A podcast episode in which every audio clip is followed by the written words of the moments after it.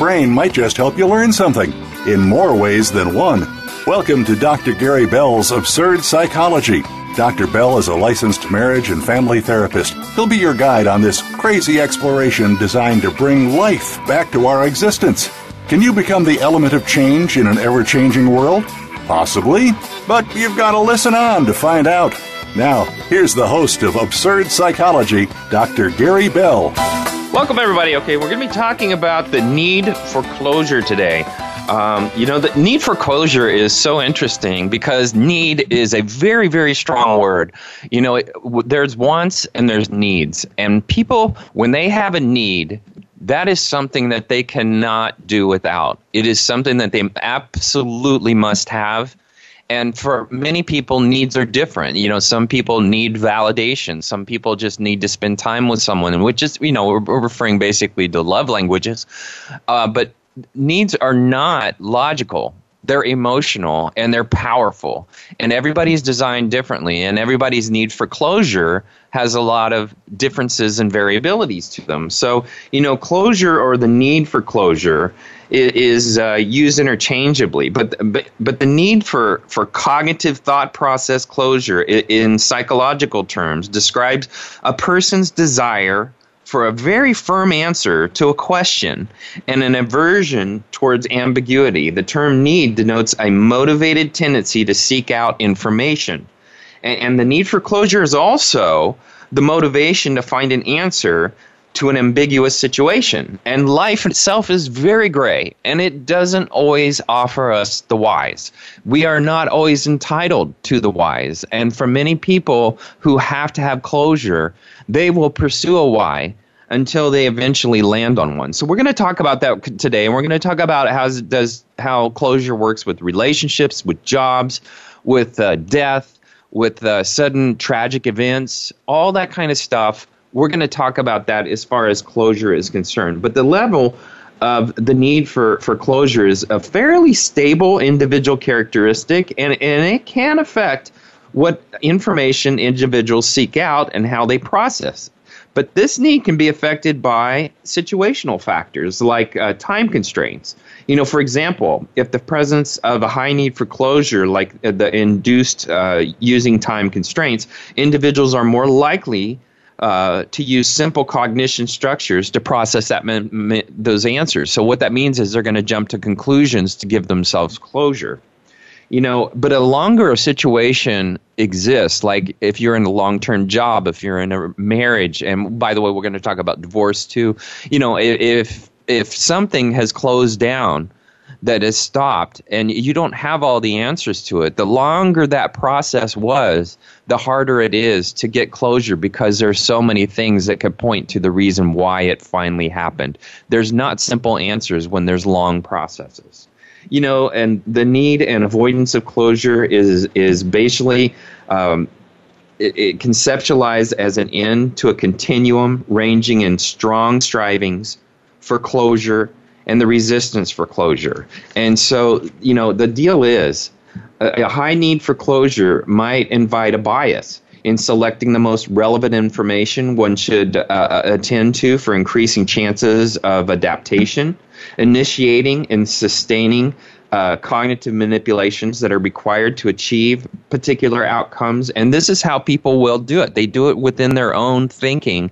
They have to get the outcome not only the outcome that they're looking for, but an outcome they can accept and an outcome that is their personal process to getting to that acceptance. And so making judgments and assessments is what that person will do to make that final outcome and land on why something happened to them that they did not volunteer for it to happen.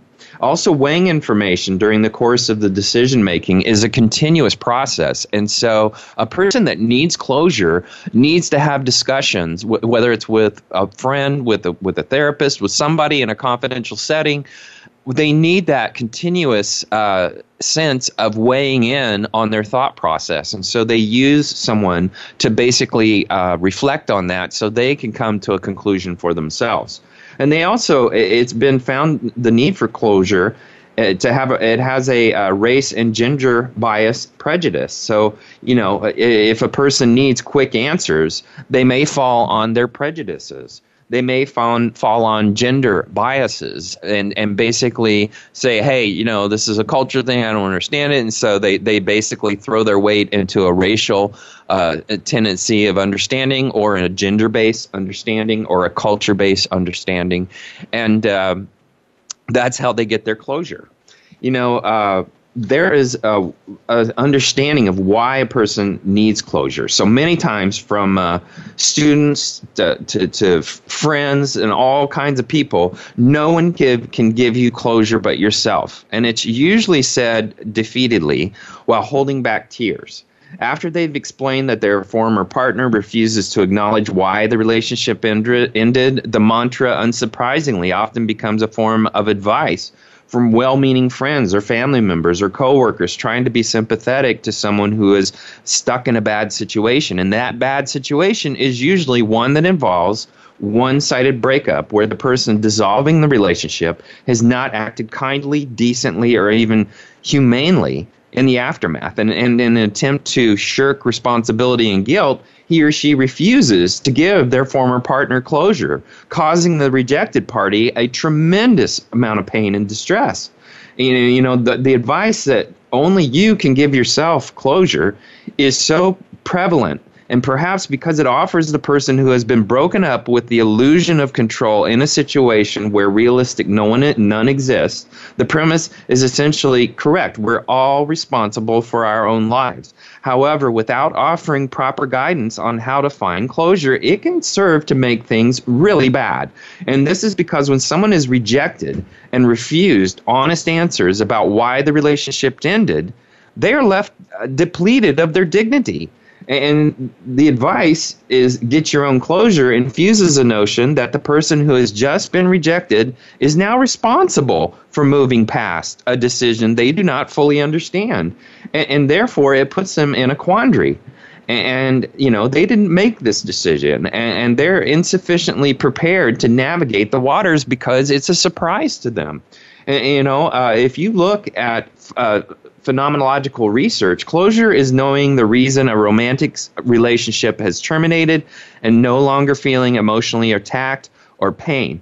Therefore, therefore, it allows for the establishment of new healthy relationships. But you see, the problem is, is that when a relationship shuts down one-sidedly, one has left on the sense of apathy, which is the opposite of love, and the other is left with hate and love and so they they're not ap- apathy where they can let go, and so they're they're in a real quandary how to get to apathy when they're still feeling love, and it's very confusing for people in those situations. And so the devastation that comes from this kind of a breakup is not only caused by by the partnership that's lost and the partnership once again could be a job it could be a friend it could be a, a lover it could be a uh, a partner it could be a marriage uh, it could be death but but also it, the the lack of clarity about why the relationship dissolved all of a sudden comes forward.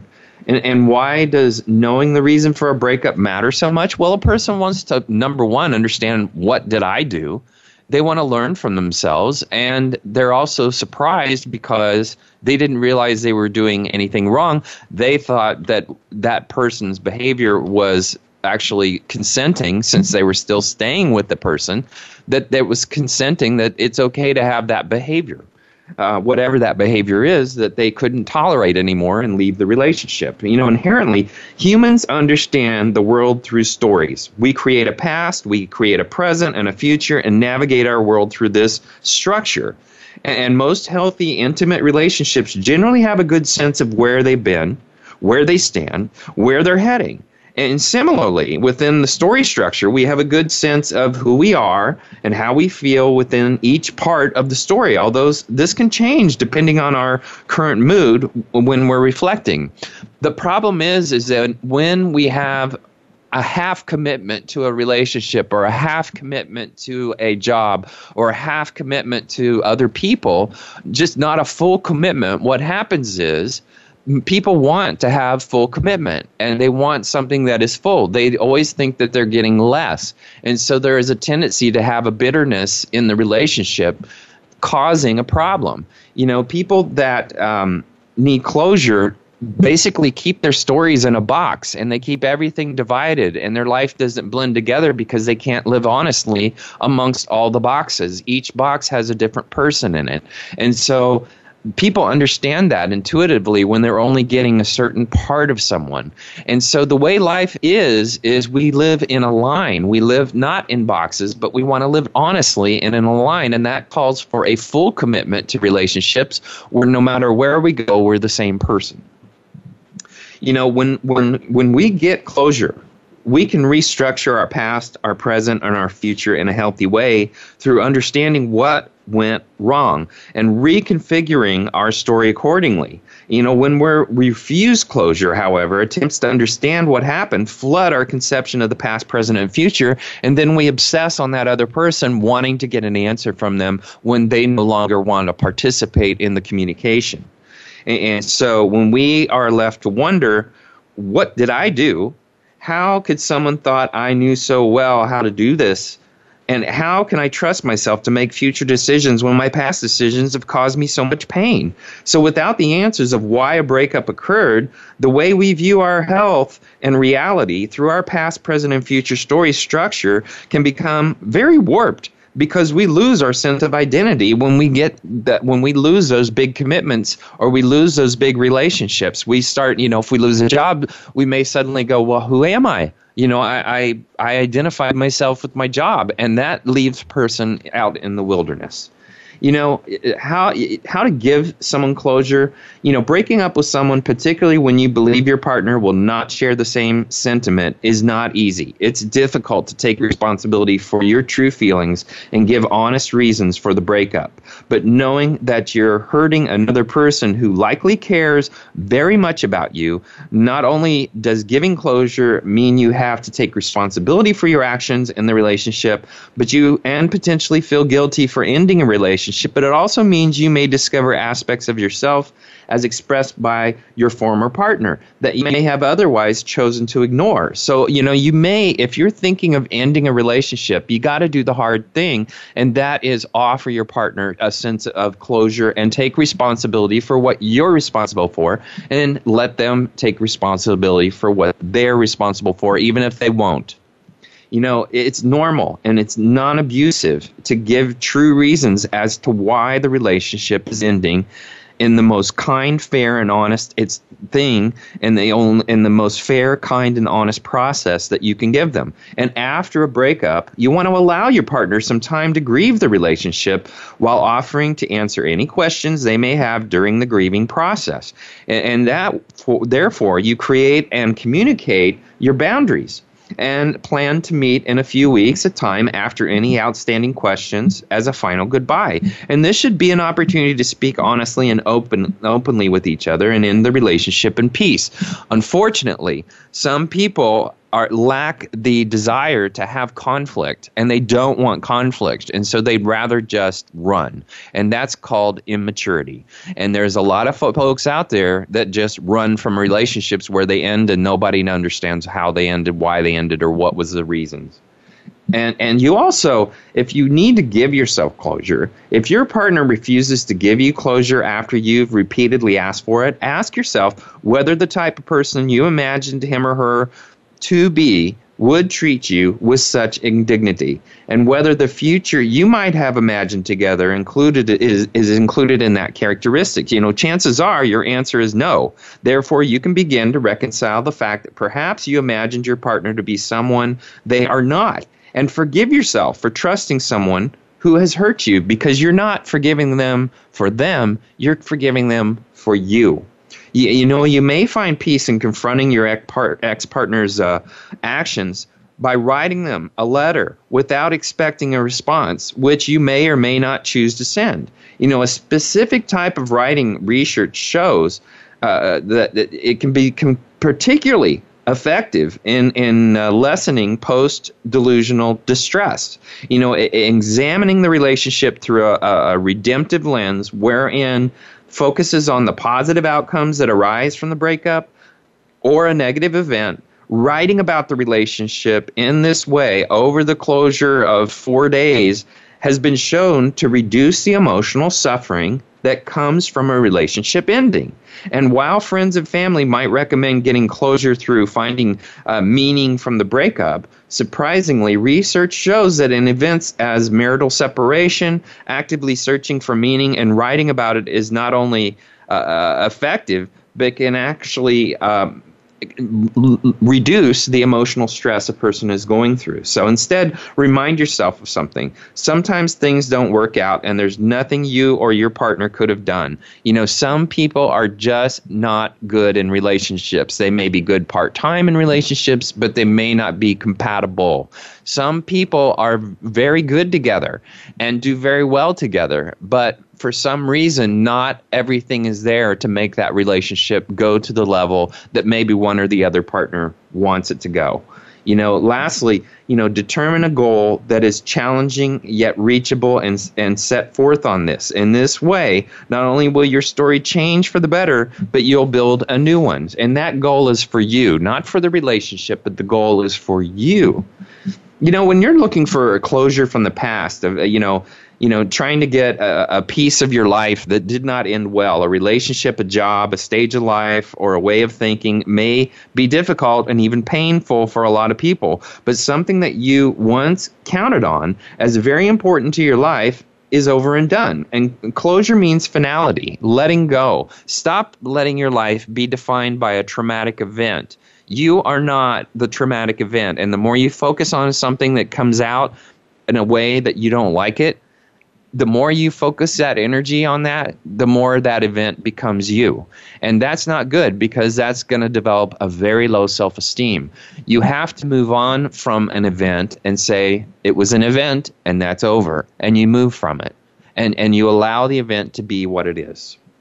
You know, uh, closure means finality and letting go of what once was. Finding closure basically implies a complete acceptance of what has happened and honoring of the transition away from what's finished to something new. In other words, closure describes the ability to go beyond imposed impl- uh, limitations in order to find different possibilities. And and you know, when you look at a relationship, when you look at a friendship, when you look at something that you've lost, you may be also looking for someone else that can bring that, and that's called a rebound.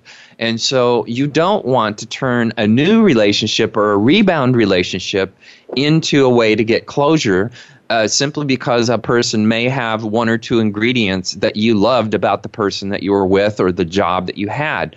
You know, you want to fully uh, experiment on what you really want and need and what makes you happy. And you may find that as you're experimenting, your needs are a lot different than you thought they were. And the person that you were with really wasn't a good fit. And subconsciously, you somehow understood that because you did not fully complete to their needs and fully drop into what they had in their life. And that may include a job. And once again, we're going to talk about closure from the past. We're going to talk about how to take responsibility for yourself, how to gather your strengths and how to, once again, we're going to look at relationships, but we're also going to look at work and divorce. Thanks for listening. Come back.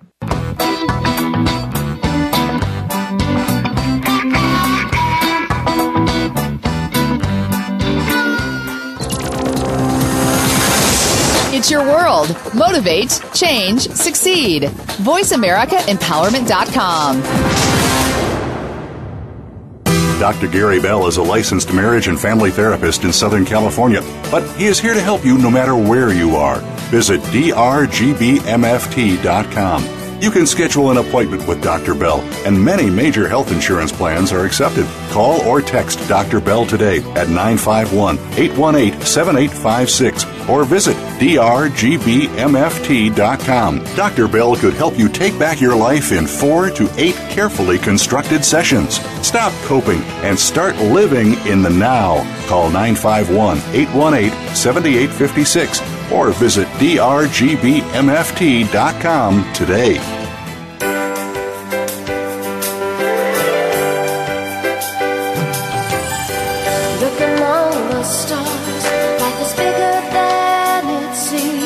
Inspired, encouraged, and connected on our lively award winning Healthy Living Power Hour, Star Style. Be the star you are, with host and empowerment architect Cynthia Brian. Live every Wednesday at 4 p.m. Pacific on the Voice America Empowerment Channel. Tune in to the Power Party for positive, uplifting, life changing talk radio. Visit starstyleradio.com.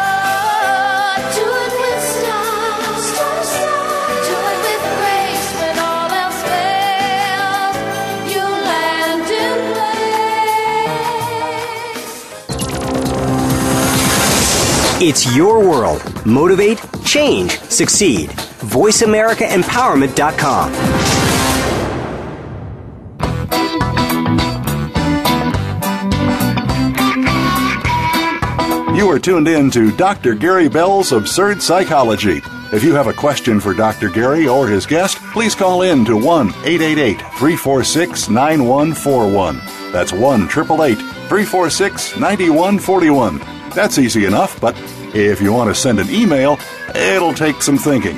Got a pen? The email address is drgbmft at sbcglobal.net. Or you can just click on Email Host on the Voice America page. Now back to Dr. Gary Bell's Absurd Psychology.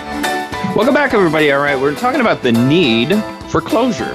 And uh, right now, we're going to talk about closure from the past, and we're going to talk about sudden death and then we're going to move into divorce and relationships here. So, uh, you know, how do we do it? What are the essential ways to find closure from the past? Number one is you want to take full responsibility for yourself, and it's ultimately up to you to take the necessary actions to help move you forward. Have conversations with yourself, both asking and answering your own questions in a form of a self dialogue.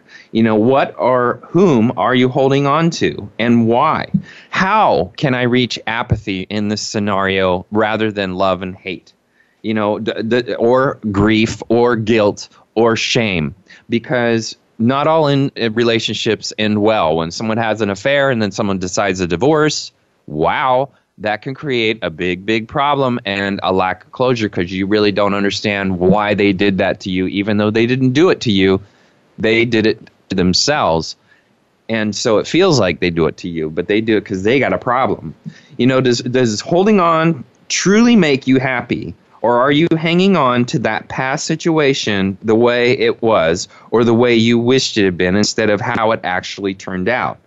You know, are you using this holding on as an excuse to stay stuck and unresolved? In other words, is dwelling on the past taking you away from moving towards your future? And if if it is, that means you need to resolve. You need to resolve and move on. And you may not have all the answers. You may know not may not know why someone raped you, why someone molested you when you were a child.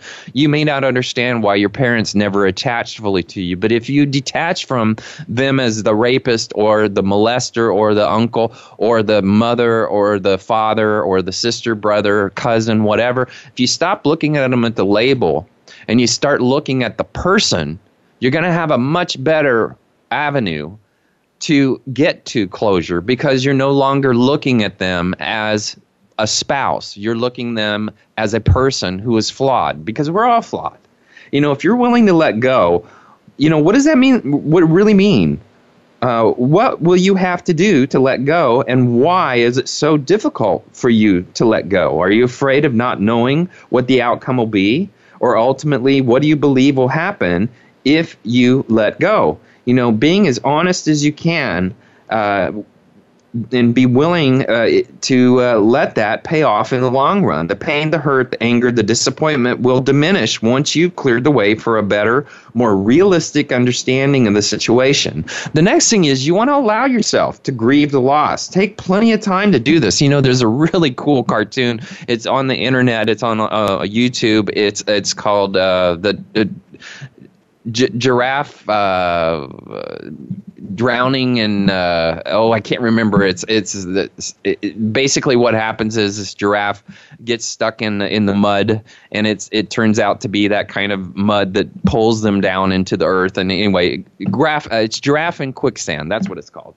And so that that is a really cool cartoon if you ever look that up among grieving because it's about a three minute summary of what grieving is really about You know, there is no set amount of time, no prescribed way. It's totally up to each person to find that grieving themselves. Don't let anyone tell you just get over it. You know, a first time griever where somebody's lost a parent or a loved one or someone they're very close to, that first grieving process is powerful. It will rip the soul out of your body.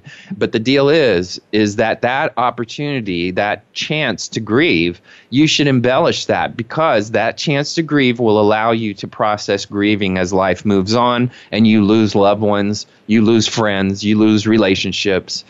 Um, you may even lose children, God forbid. But the deal is, is that it helps you process in that grieving process and understanding that you have to let it step in. Where if you're driving down the street, if you if you're doing something and it just takes over, stop and let it do its thing because it will run its process. If you start giving it energy and try to fight it, what it does is it empowers the grieving and it makes it go on even longer because you never get closure from the grieving because you keep trying to control the outcome.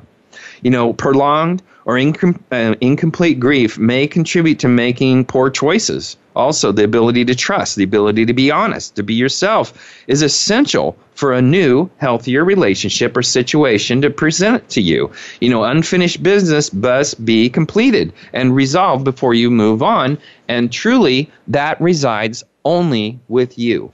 You also want to gather your strengths. You know, focus on the positives. Make a list of your talents, of your gifts, of your assets. Surround yourself with people who know you well, encourage and support you. You know, shift the emphasis to what you need, what makes you happy, and don't worry about pleasing other people. Assess where you can make positive change in your life and, and give the gift to yourself, which is time, which is energy. You now may become the most important person in your life. God forbid, because givers have such a hard time focusing on themselves. They just want to please everybody, but they, they eventually don't understand that as they do all that giving, they never give back to themselves. And you don't have anything to give unless you give to yourself. That empowers you to give more and to feel like your life is more substantial you know you also want to define and affirm what you're able to do uh, something about now. Make a plan for the immediate future. Determine what's most important for you for moving forward. And that may be an illogical thing like a vacation to some exotic place that is very strange or to do something that you've never done before.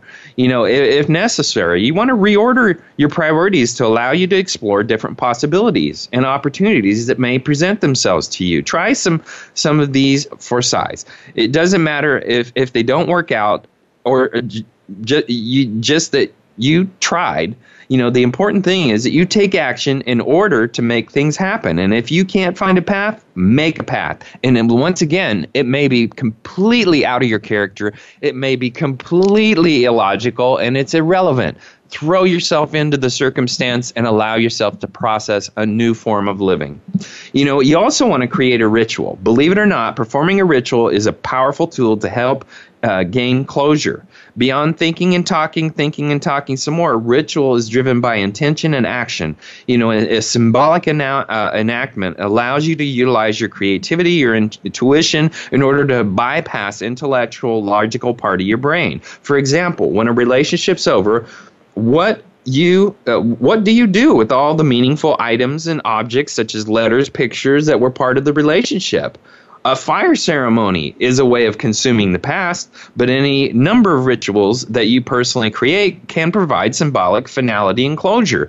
Put things in a box and put them away. If you cannot detach yourself from them, put them away to be somewhere stored away where you don't have to be around them.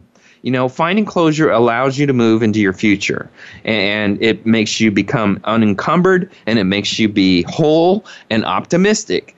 And hopefully, if you find that when all is said and done, you will have learned something valuable from all the significant events and people in your life, even if they didn't work out the way you thought they would. All right, now let's look at sudden death. You know, I faced a, a situation where my mom and my stepfather died in a plane crash in Al- Albuquerque in 2000, Christmas Eve. I found out Christmas morning and uh, woke up to it on the CNN on the news. And the deal is is that when you look at death, you should not ever look at the last event of a person's life and just focus on that What you want to re- remember is all the memories you had with that person and all that things that that person wanted you to do for yourself that you never did.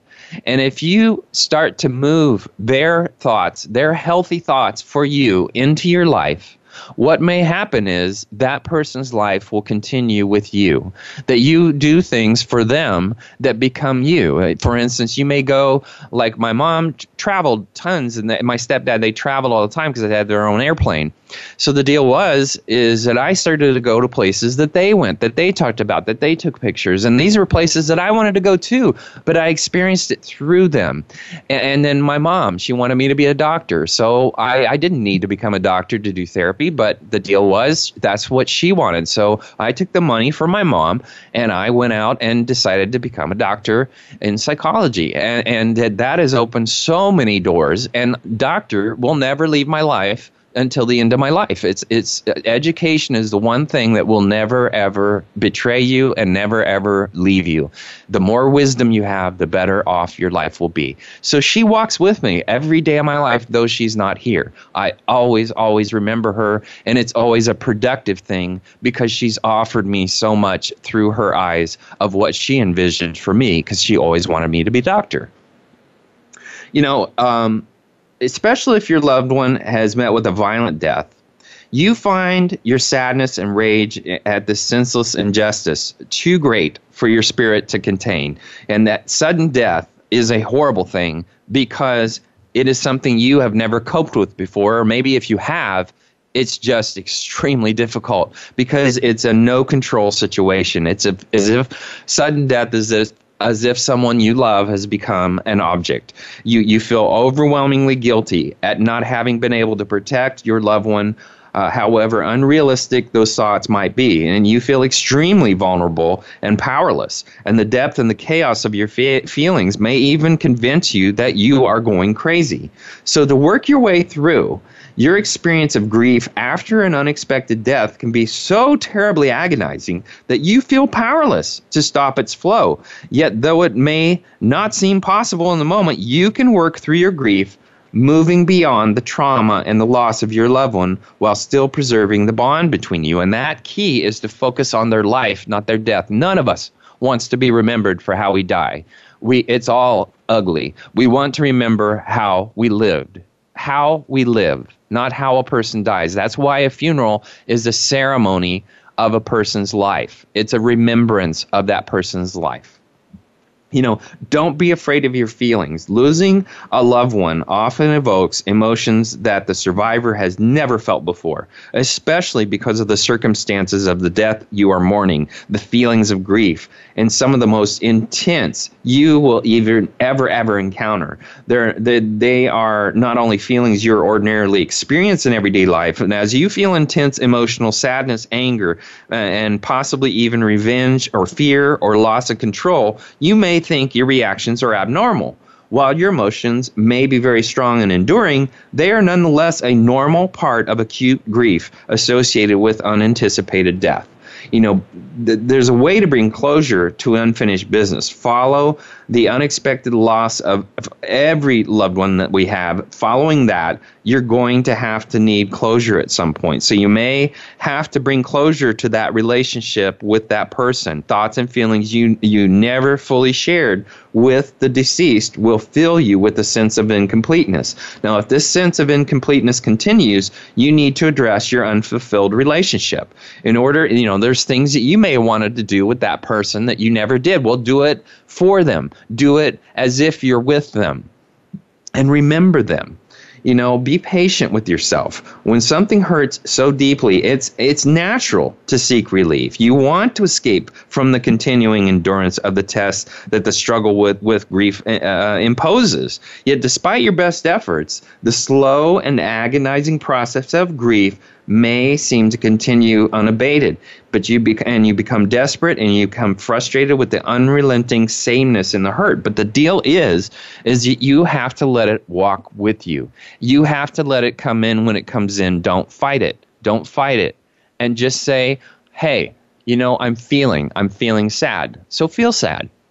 I'm feeling uh, frustrated. Feel frustrated and let it pass. The more you focus on how you feel and try to justify how you feel, the longer the grief will take in that situation. So if grief introduces itself, just embrace it. I'm sad. Uh, I'm I'm lost. Be lost for a few minutes because emotions can only last about three minutes unless you keep giving them reasons to be there, and and so they will pass. So just accept them. Okay, it's there. Yep, I'm feeling sad. Yeah, sad. Right. Okay. If you stop emoting, what will happen is the emotion leaves you. That is the key to grieving. You want you want to seek new routines. Memories of the one you have lost will be with you throughout your life. Accept that. The dates, the places, the bits from the past that remind you of your loved one will continue to have power and evoke your grief. But once again, as it introduces itself, let it pass. You know, as painful as these connections may be now, they will slowly merge into a blend of pleasurable remembrances and poignant reminders of that person. And over time, the reminders will gradually decrease through the ones that remain still in your life, and and uh, that pain will eventually dull itself into a sense of acceptance. And that doesn't mean you don't remember the person that remembers that that allows you to have all those emotions you had for that person but not be sitting in the moment of their death all the time.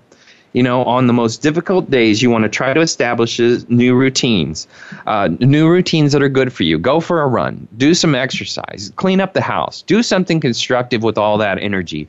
Don't just let it sit there while you uh, uh, emote over what the person that you've lost. Do something with that energy. That is huge you know, you also want to let yourself feel good again. You may have trouble imagining that you could ever feel joy again, and it may seem wrong to laugh or to have fun or to enjoy life when someone you love has died. Some people even feel better feel that they must suffer in order to prove how much they cared for how long that person's uh, for that person being gone but happiness is never a betrayal of love because that's exactly what they wanted for you they want you to be happy they wanted you to be happy and they and you have a right to be happy even if it's on the day they died.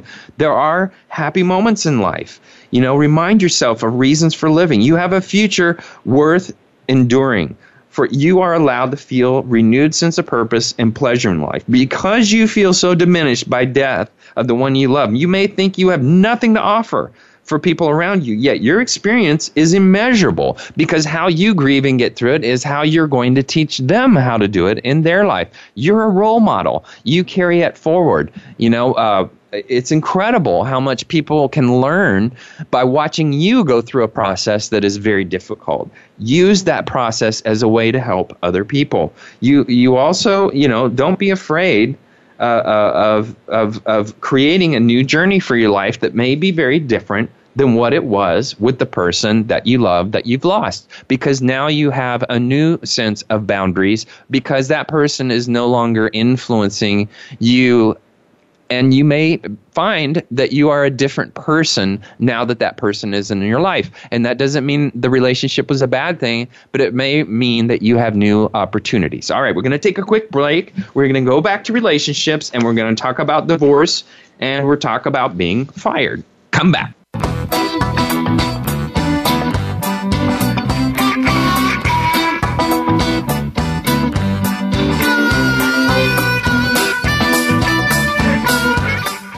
us on Twitter for more great ideas at Voice America Empowerment. Do you like what you're hearing on the show today?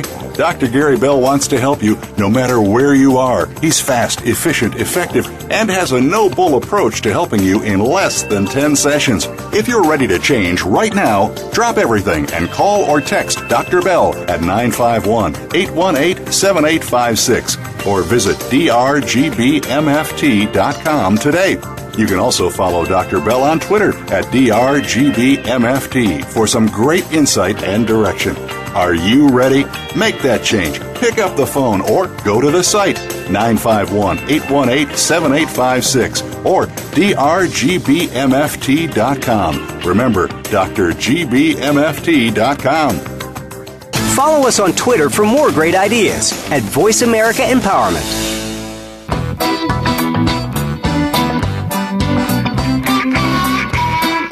You are tuned in to Dr. Gary Bell's Absurd Psychology.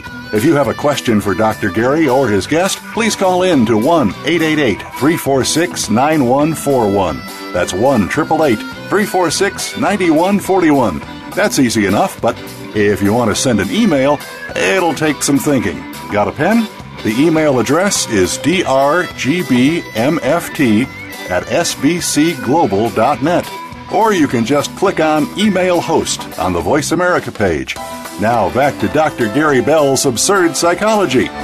Welcome back, everybody. All right, you know, um, I'm going to go back just a little bit. We're talking about closure and the need for closure. And, you know, suicide is something that a lot of people have difficult time uh, getting through because they don't understand it. And the only way I, I, can help you conceptualize how suicide comes about is a very simple thing. If you ever think of a moment in your life when you had a migraine or when you were cut or broke a bone and, and it hurt so bad that all you could focus on is that scar that thing that's broken that thing that hurts so bad, and your energy is totally into that pain because you're trying to prevent it. And that pain, eventually, you get to the point where I can't even be myself because I'm in so much pain. I don't know what to do. I've I've lost myself to this migraine or I've lost myself to this broken back or this broken bone or something horrible that's happened. That pain becomes so intense that all you want to do is get rid of it. That is the state of mind that a person who is suicidal is in. They have a pain, but it's an intangible pain. It's an emotional pain, and they don't know quite how to get rid of it. Um, that's oftentimes why you look for signs of somebody that's suicidal. They start giving things away. They start becoming very happy. That's because they're no longer going to be in pain and they found a solution for that. So, to understand suicide, that is something that you have to begin to understand. They are in so much pain, they don't know how to get out of it. And so, the deal is, is trying to identify that suicidal person. And if you can't, you have to realize that they are making a choice for themselves. And it's not about you. It's only about them. And it's an illogical choice. And it's it's a, a it's it may be cowardly or whatever. But you know you have to understand that they they don't know how to solve it and they're not in an emotional state where they're constructive enough to get it solved and so they need help but not all of them get help some of them just do it, and you cannot control that. But once again, you don't want to identify their life with suicide, the person that committed suicide. You want to identify their life with the body of their life. All right, now let's talk about being fired. You know, companies let go of employees for a whole lot of reasons for performance, for reorganization, breach of uh, company policies, because they feel like it. In most cases, an employer can terminate your employment at any time. Uh, the deal is, is that companies are generally not loyal they're not loyal anymore. It's not that you're going to work in the factories for 30 years and retire. Uh, most of these employers do not want to pay the benefits. They don't want to pay your health insurance, and they don't want to have to deal with you after you're gone because it creates a financial burden on the company. So they oftentimes look at where they can contract, where they can bring specialists in during certain periods of times to help them grow and evolve, and then they lose that person. You know, you, you really you know, some lessons that you need to learn to take away from your separation that will serve you well throughout the rest of your career is number one is you want to find the right fit. This is your chance to interview for a future manager or employer with more discerning questions. Use what you've learned from your last experience to screen for qualities and characteristics you know you'll work well with. So you want to be on the lookout for red flags or subtle clues based on answers and behaviors and rumors on the street. The next thing is you don't want to make the same mistake. Learn from the valuable lesson. If you've been fired, you know what it is about your your last job that may not have made it a good fit or what could you do differently when you're faced with a difficult work situation the next time around you know winston churchill said all men make mistakes but only wise men learn from their mistakes you know keep your eyes open losing a job should also teach you to keep your eyes open to what's going on inside the company or the place you're working. Are there signs of declining business? Has has a key, uh, key client left? Or has there been a change in the leadership or a merger or a buyout? All of these things can generally mean change is coming. And when armed with this information, you can begin exploring new opportunities because you know that if your company has bought another company, they're going to have to restructure to bring that other business in. There may be duplicate management, there may be duplicate employees, and now they've got to bring those folks into the fold, and that may move you out of the fold. It may just be an evolutionary process that you didn't fit in in their eyes you know, uh, always be open to new opportunities. If your boss asks you to take an additional project or more work, how did you respond? This may have been your boss's way of foreshadowing the need for you to change. While it may seem unfair for a company to ask you to do more, you can also consider if it is a skill building exercise that will make you more marketable. You know, you always want to be ready for something new. If your network internally and externally, you increase the number of people who know you, and this keeps you in people's minds and helps position you for unposted opportunities. You also want to try harder but there are no guarantees. Even the hardest working employee is not protected from a layoff. But employees who exceed performance expectations and have good working relationships with managers generally fare better during times of change. It's never too late to try to patch your strained relationship with colleagues or your manager. Take the first step and approach them with the intention of fixing what you can. You can you've got nothing to lose when you do that. You also want to stay positive. Never talk trash about your former employer, not to anyone. Negativity breeds negativity. If they if an, another employer or another interviewer finds that you're trashing the past company that you worked for, they're sure not going to want you because they know the same thing is going to happen to them if they lost you as an employee. You know, take the high road. Try not to cast blame on anyone. Accept responsibility for the things within your control and focus on the valuable lessons you learn from the situation. The next thing about being fired is you want to move on and don't fight it. You don't want your old job back. It wouldn't be the same. Whether changes in the organization was that it was facing that led to your separation probably affected the culture or how things get done. And if you were terminated and think you want to fight it, think twice would anyone or everyone welcome you back uh, with open arms? It's likely that your manager or colleagues would treat you differently if you uh, terminated, which make you feel uh, like you're working on, walking on eggshells. You know, if another employer finds out, which is not hard to find out, that you're suing a previous employer, they're not going to want to hire you. So if you're gonna, if you're really going to go after a company, the best thing you could possibly do is go for the big, big bucks so you never have to work again. And if it's a situation where it's not going to be big, big bucks and you're just getting vengeance, you need to pull the plug because your reputation is more important than that little dollar amount that you're going to get in court. You know, uh, and you also want to know what you'll say. You know, the job application will ask you the reason for leaving each job. Keep your answer short, void of emotion or negativity, laid off, fired are very popular terms, but both can have negative connotation. Instead, the better choice is reduction in workforce. If you you know you you might be uh, able to say the position was eliminated. You and you can and should expect the answer why you left your last job. Be ready to answer that if you're going to interview. During a phone screen or an interview, you want to keep your answer short and to the point. You don't need to go into a lot of detail or defend your situation. You may also be able to spin your answer to include why being let go is a positive and perhaps it gave you the opportunity to seek work that is better aligned to your skills currently. And, and there's one other thing you might want to do there is a silver lining to losing your job. You want to positively manage the situation 100% in your court. That is what you can control after being fired. Now, if you've been divorced and you need closure, recognize that there's no timetable for moving on. Uh, there's no right time for closure. If you try to rush the process, you may end up shortchanging yourself. So, you know, healing happens in a whole lot of layers, which means there's no deadline by which you should have healed and, and don't hold yourself accountable for that if you're still processing. Some people process on different time limits. You also want to give yourself uh, permission to feel sad.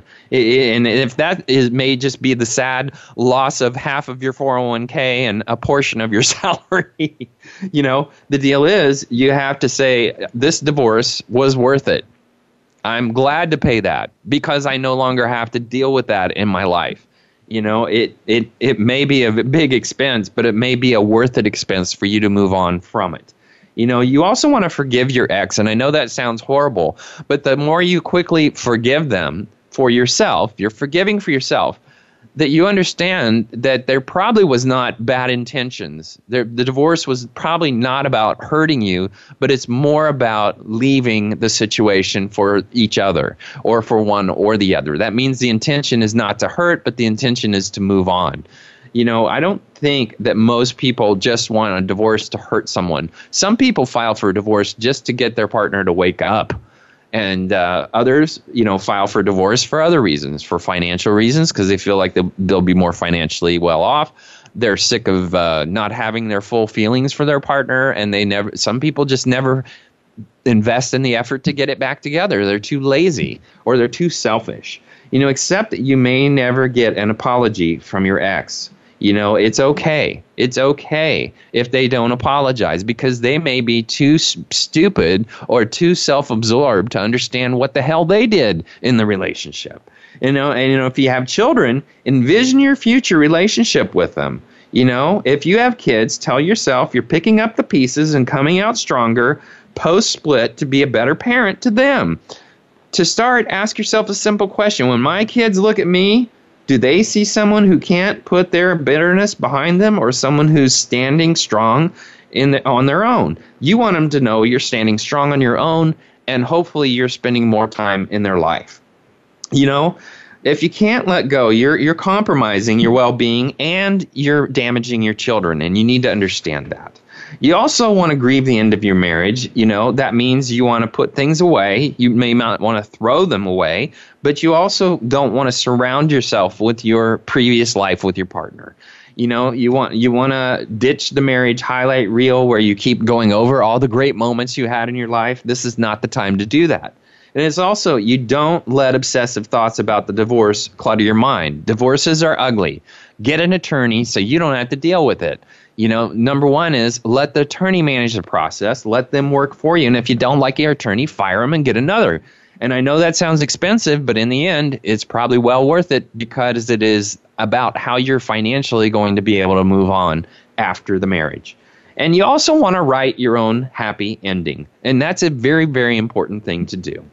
Now, if you're trying to get closure when we're going to go back to relationships, you also you want to understand that if you're getting closure from a relationship, you want to remove all physical matters of the relationship from your space. Get over your relationship. You want to send, you want to sense a sense of closure, put it away, put it in storage. You know, it's essential that you give yourself the physical and emotional distance to move on.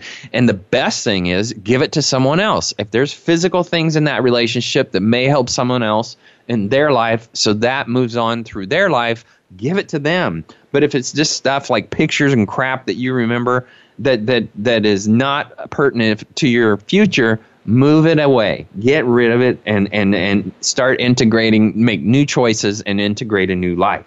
You know you also if if you lived with your ex you want to move to another space. If you want closure and you still don't have it because you still have feelings for them, that you know you want to get out of that shared space that you once had. And I know many people can't do that, but if you can't do that, then restructure, redesign, or do something new with that space in which that other person occupied with you. You also want to cut off contact with your ex. That is very important. You know, if you're still in contact with your ex, you may want to take a break so you can get some emotional distance from the breakup. Very important to allow yourself to have that. You want to set boundaries with your ex if you have to be around each other, and that means this is how we'll interact. It's going to be business only. A divorce is a business deal, by the way. A breakup can be a business deal if you integrated your life with each other. Make it a business deal and stop making it an emotional breakup. You know, so you also, once again, you want to write a goodbye letter to them, but you may not deliver it, but you sure want to write it because that will help you process. And um, you want to express your emotions through a creative act. If, if you are so emotional, do something emotional, which is a creative act. So, so distract yourself from your feelings and let yourself those feelings come through a different process, which can be a creative process. It can be an athletic process, whatever it may be, but it's something that will help. And you don't want to stop taking care of yourself. That is the most important thing. And you want to talk to as many people about your emotions that you feel safe with. And don't be afraid to speak to a therapist or a counselor. And you always want to work on forgiving your ex You want to set new personal goals and build a brand new social relationship. You want to explore new areas alone or with friends. And you may want to go on a solo vacation so you can sit with yourself and think about how you want to focus on your future. Focus on the present, be present. That's important when you're moving from a relationship. And that means you're fully available. That means you're focused on the person that you're with and the moments that you're in, and you're creating dreams. All right. That's our show. I want to thank everybody for listening. I'd love to hear from you. Um, my email is drgbmft at sbcglobal.net or Twitter at drgbmft. Now remember, there is nothing like getting a text from your partner with an autocorrect saying that you're looking forward to dumping them tonight instead of jumping them and they agree that dumping them is the right thing. or writing the person you're having an affair with that it's over and mistakenly sending it to your spouse and then apologize when they reply confused and you tell them the text is meant for someone else. You also, you know you did the right thing when you text your boyfriend, you broke their Xbox and they said you're just kidding. You want to and then you said you're just kidding and that you want to break up and they want to know if the Xbox is okay. That's a good breakup. All right. Thanks for listening, everybody.